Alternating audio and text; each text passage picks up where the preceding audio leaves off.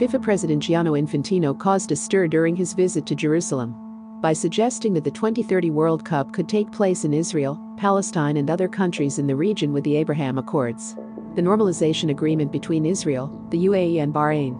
Why should we not have it here in Israel, with her neighbors in the Middle East and the Palestinians? The FIFA boss said at the opening ceremony of the Friedman Center for Peace Through Strength, which took place at Jerusalem's Museum of Tolerance. The center was inaugurated by former U.S. Ambassador to Israel David Friedman, a close ally of former U.S. President Donald Trump's has previously voiced support for Israeli settlements, which are illegal under international law under certain circumstances.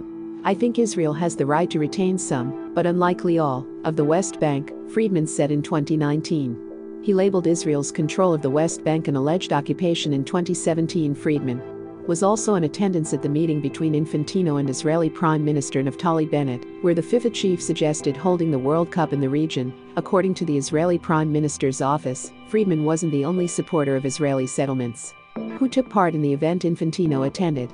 Former U.S. Secretary of State, Mike Pompeo, was also honored for his part in bringing about the Abraham Accords in August 2020. Pompeo was the first top U.S. diplomat to make an official visit to a settlement in the West Bank in 2020. Prior to attending the center's inauguration, Pompeo visited a winery located in the settlement of Shiloh, calling the establishment of civilian settlements inconsistent with international law. Hasn't worked. It hasn't advanced the cause of peace, Pompeo said in 2019 among the other politicians.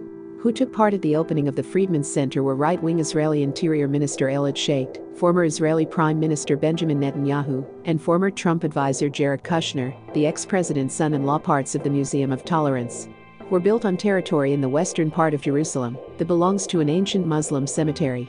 Infantino's participation in the event resulted in the cancellation of his meeting with the Palestinian Football Association, who described it as a total affront to the values of religious tolerance and peaceful coexistence, both endorsed by the FIFA statutes in a report published.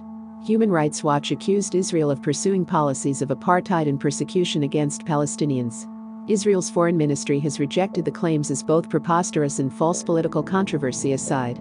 There are also significant infrastructural hurdles that Israel and its neighbors would have to overcome were the region to ever host the World Cup and its prerequisites for hosting countries. FIFA requires that stadiums hosting World Cup games have a capacity of at least 40,000, with the venues for the opening ceremony and the final being required to hold 80,000 supporters. The biggest stadium in terms of capacity currently in use in Israel is the Teddy Stadium in Jerusalem, which can hold 34,000 fans. The Sami Ofer Stadium in Haifa can entertain up to 30,000 people, as can Tel Aviv's newly renovated Bloomfield Stadium. All three stadiums have been built or renovated in the past decade. The stadium in Ramat Gan located to the north of Tel Aviv, which can hold up to 41,500 fans, and has previously been used for national team games and cup finals, is set to be demolished. It is unclear whether a new ground with similar capacity will be built in its place while Gianni Infantino keeps stirring the pot, it's maybe time to replace the president of FIFA.